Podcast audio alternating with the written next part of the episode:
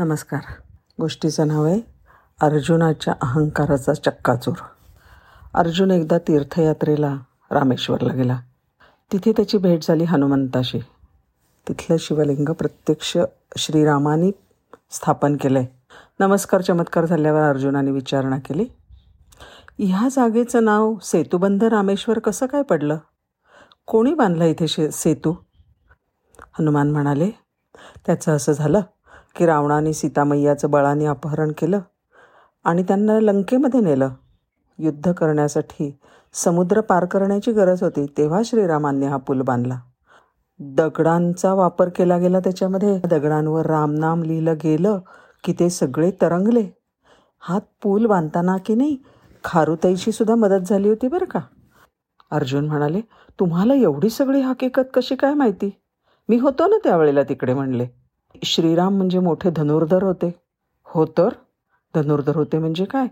अर्जुन मोठा तोऱ्यात म्हणाला नाही असतील ते तुमचे प्रभू पण ते जर धनुर्धारी होते तर त्यांनी बाणांचा पूल का नाही बांधला?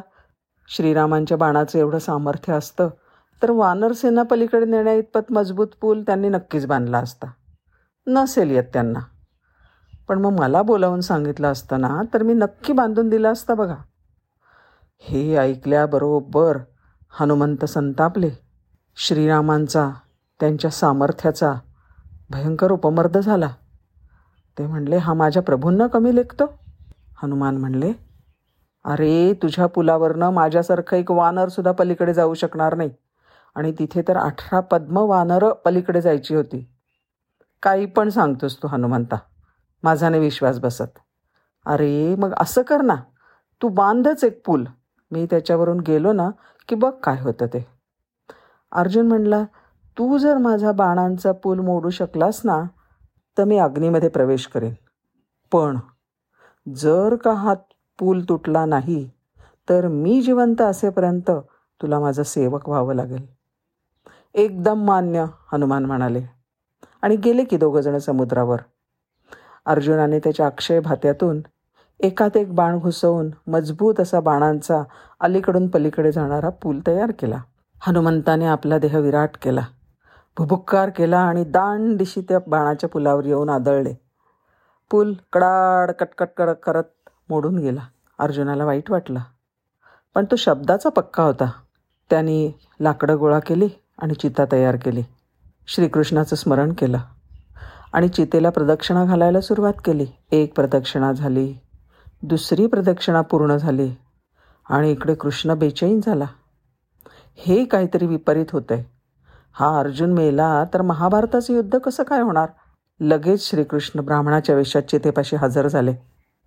पिवळा पितांबर कपाळी गंध गळ्यामध्ये जानवं हातात पूजेच्या तयारीचं तबक पेटलेली चिता पाहताच तो ब्राह्मण तिकडे थांबला. अरे अरे अरे अरे अरे अरे काय चाललंय काय?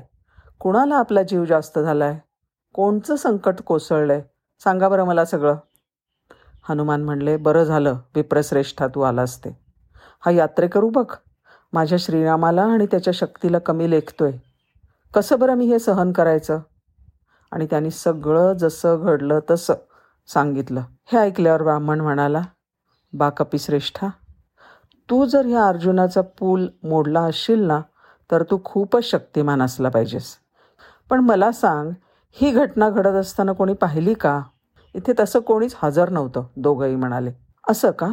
मग चला घडवा पुन्हा हा पूल. पूल मोडला तरच चिताप्रवेश नाहीतर सेवा.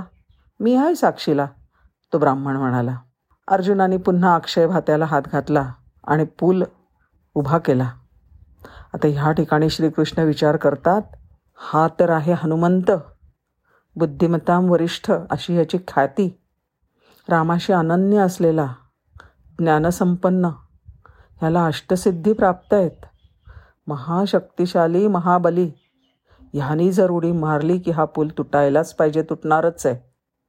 आणि शिवाय हनुमंताला त्याच्या बलाचा अभिमानसुद्धा नाही पण अर्जुनाला मात्र त्याच्या शक्तीचा त्याचा धनुर्विद्येत तरबेज असण्याचा अभिमान मात्र जरूर आहे. पण तरीसुद्धा हा अर्जुन मरून नाही चालायचा. ह्याच्याशिवाय महाभारताचं युद्ध नाहीच होऊ शकत. श्रीकृष्णाने पुलाखाली आपलं सुदर्शन चक्र लावलं. त्याचा आधार दिला आणि हनुमंतानी विराट देह धारण केला आणि पुलावर पहिली उडी मारली. नाही तुटला तो पूल. दुसरी उडी मारली. तरी काहीच झालं नाही.